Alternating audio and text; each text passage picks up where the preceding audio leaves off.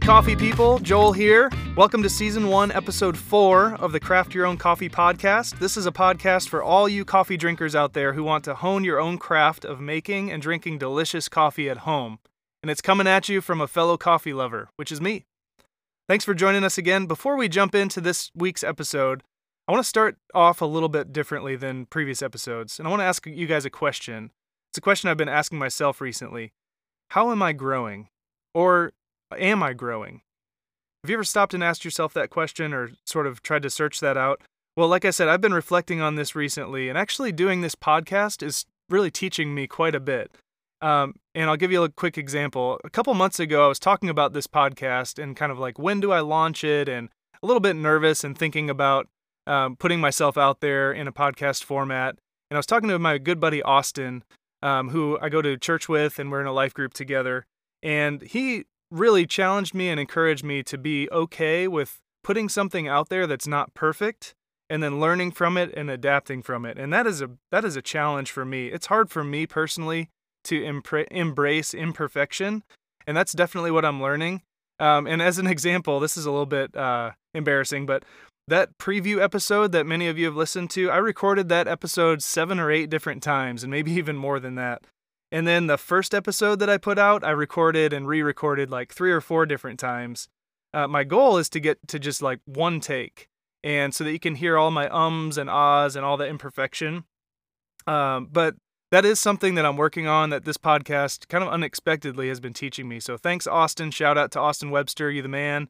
And uh, shout out to podcasting uh, for teaching me and helping me grow. So Um, hey, it's been great hearing your feedback and your questions and some ideas that you've had through social media and over the past couple weeks.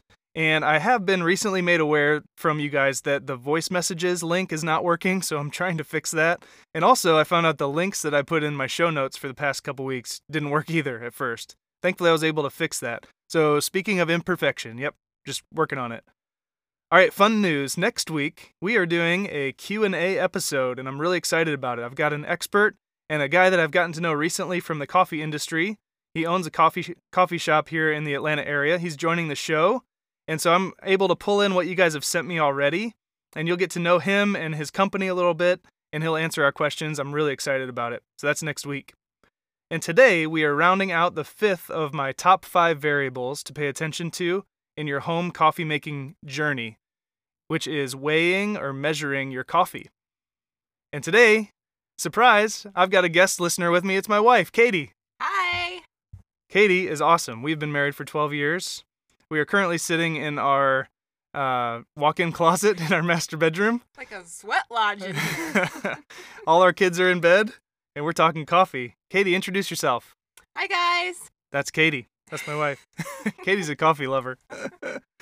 All right, so you'll hear from her in a little bit as well. So, hey, a couple months ago when I was uh, putting the show together, I put a uh, Facebook post up and just asked a random question to the people that I follow on Facebook um, about what what they might want to hear from a coffee podcast if I were to get courageous and actually launch one. And I got a comment from a family member of mine. It's actually Katie's cousin's husband. Is that right? Mm-hmm. Ian. Ian's awesome. And Ian's a coffee guy. And Ian made a comment that I thought was pretty funny. And he said, "How do I make a pour-over without being the kind of person who weighs the water they pour?" Which I thought was really funny, and it's probably a really common sentiment for the everyday coffee drinker. Um, and he was talking about weighing water, but I, I think what he's really saying is weighing out ingredients seems like maybe too hardcore or too over-the-top or too nerdy, too hipster maybe. Not sure. Um, So, Katie, what did what did you think when I told you years ago that I wanted to start weighing out coffee and weighing out water? Did you think I was weird, nerdy, hipster? Yeah, it sounded complicated or too time-consuming because I was still doing um, K-cups at the time. So um, I thought, hey, if this is going to be your thing, knock yourself out. But it just sounded like it would be hard. Yeah, and I think that's what a lot of people think as well. It seems a little too over the top. And I know Ian was talking about weighing water, but I'm going to broaden that question of his, that might be a question of yours today, to a case for treating your coffee like any other recipe that you would use in your house. And I'm actually going to try to convince you that Measuring out coffee is not just for hipsters and nerds like myself, maybe. And I actually think it's the most important thing for people that are just starting d- to develop their coffee craft, to start learning to weigh and measure their coffee. So in this episode, I'll promise I'll try not to get too deep. And Katie, you can help me make sure I'm not going too deep. But you'll have to stay with me a little bit as well. So, question, why do people follow recipes in general? So, full disclosure, I am a recipe follower. Oh, yeah. And read rule follower. Do you agree, babe? Yes, wholeheartedly. So, do you remember when we first started dating in college and you realized that about me? Yes, I'll never forget. We were new, newly dating and you came over to my apartment in college and I was in the living room with my roommate and you were sweet and making me brownies.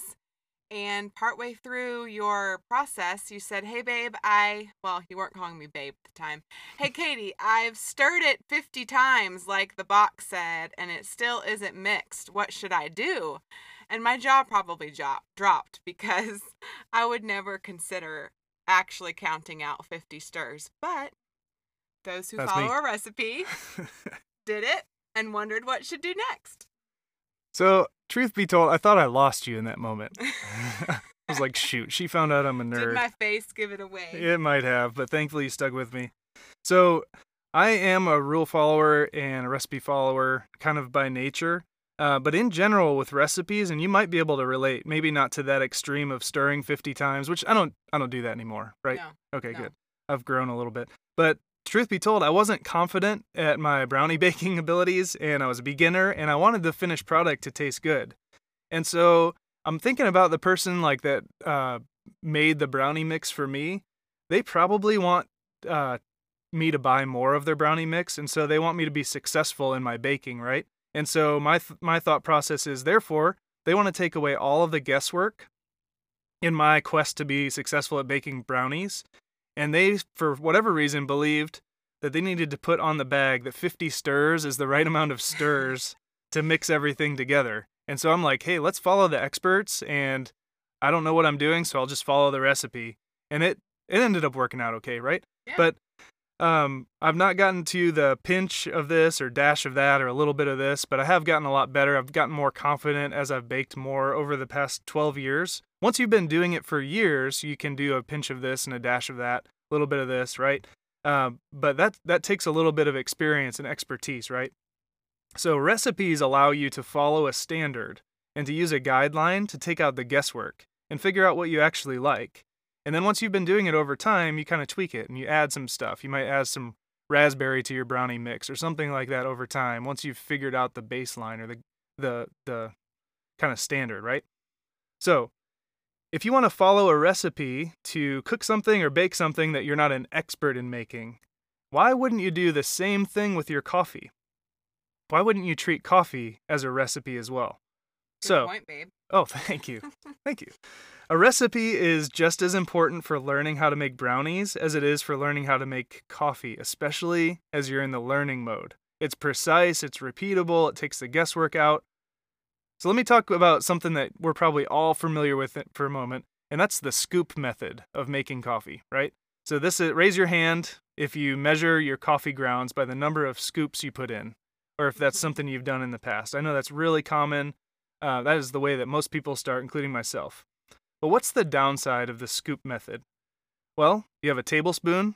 Are you using a soup spoon? Are you scooping whole beans? Are you scooping a ladle? A ladle, yeah. Are you scooping uh, ground, coffee grounds, or whole beans?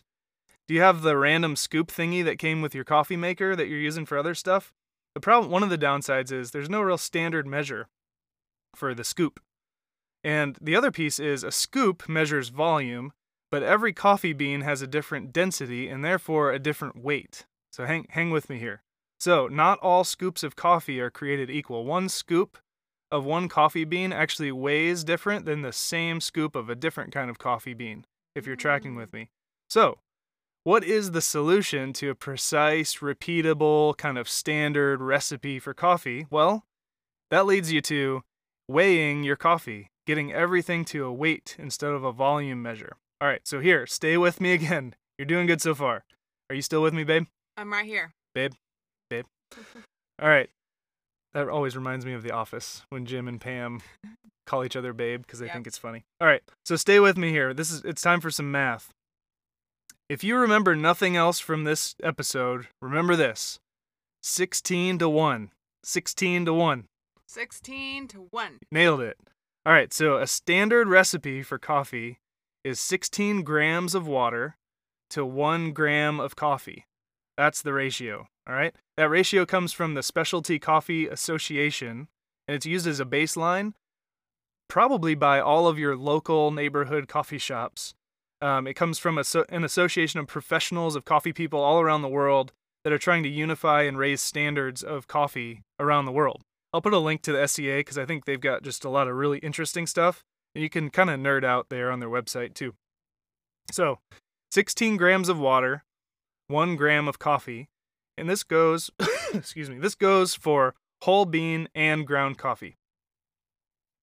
So, in order to get to this ratio of sixteen to one, sixteen to one, you have to convert every single measure that you have into grams. So, convert ounces into grams, convert cups into grams.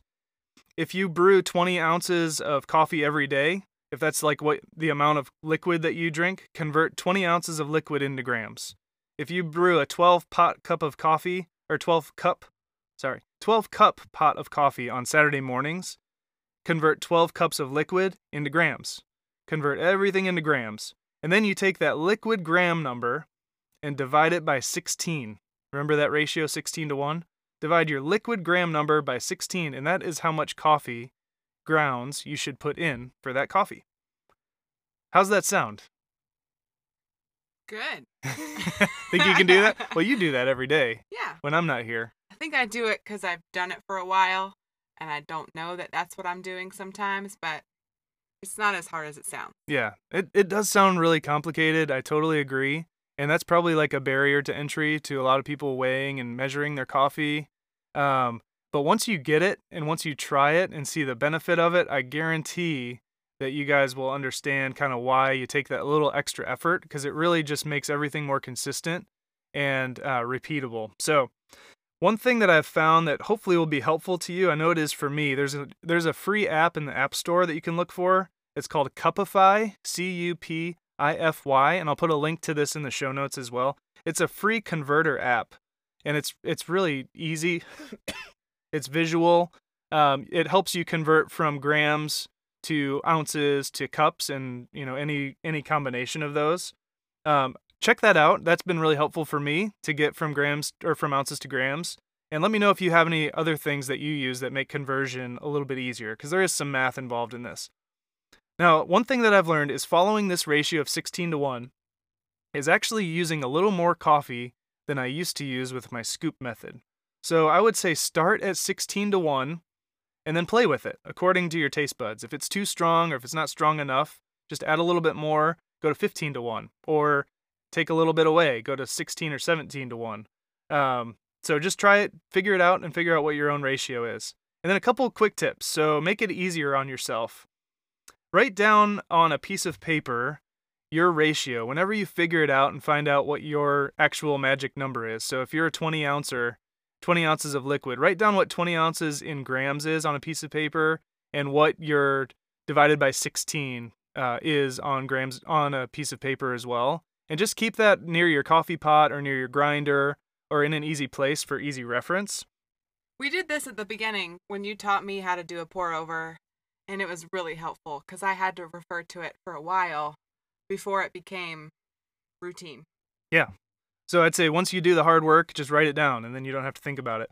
And then on, here's another tip, on Sunday nights or whenever, before you start your weekly routine, if you have the same coffee drinking routine every morning during the week, I would just advise you measure out the right ratio of beans for each day all at once on Sunday night. So you measure out Monday through Saturday's ratios in individual Ziploc bags and then put them back in a big container uh, as well, because then then you don't have to think about it in the morning. You already have the right number of beans or the the right amount of beans ready for your coffee each morning. The Kate? Less thinking in the morning, the better. Agreed. Totally. All right, Katie, any other tips that you have for making it simple? pretty much the same as measuring it out before, as we set out all of the items the night before. The scale, the mason jar, the Chemex, the tea kettle's ready to go, and it just takes all of that fumbling and gathering out, and it's already set up and ready to go. Boom. Katie, you nailed it. This was her first podcast. Well, thanks, babe. First time on a microphone? Yeah. Nice work. We'll have you back. All right, so call to action for today. Start figuring out your coffee recipe for whatever way you're brewing hot coffee. And again, this applies to any method of brewing hot coffee, whether you're a Chemex pour-over person or a Mister Coffee or even a Keurig person. Um, figure out your own recipe. Start with sixteen to one and then dial it in from there. This will require, so this is the, your call to action, this would require getting, if you don't have it already, getting a gram accurate scale if you don't already have one for in your kitchen. And I put a link to one that's less than ten dollars on Amazon. And as long as the scale goes to the nearest one gram, like the whole number, you're totally fine with this. So try it out. See what you think. I'd love to hear your thoughts on Instagram at, at craft your own coffee, uh, or just replying uh, through voice messages, assuming I can get those figured out with Anchor. Continue to send in your thoughts, questions, and ideas, and other thoughts that you might have for our Q and A episode for next week. And I am so excited to have our guest from Bellwood Coffee, who's going to be joining us next week on the show. Thanks for all the questions you have so far. Keep them coming. Thanks for your listening. And enjoy your coffee this week. Yeah. You going to enjoy your coffee this week? Oh, yeah. I know I will, too. Peace.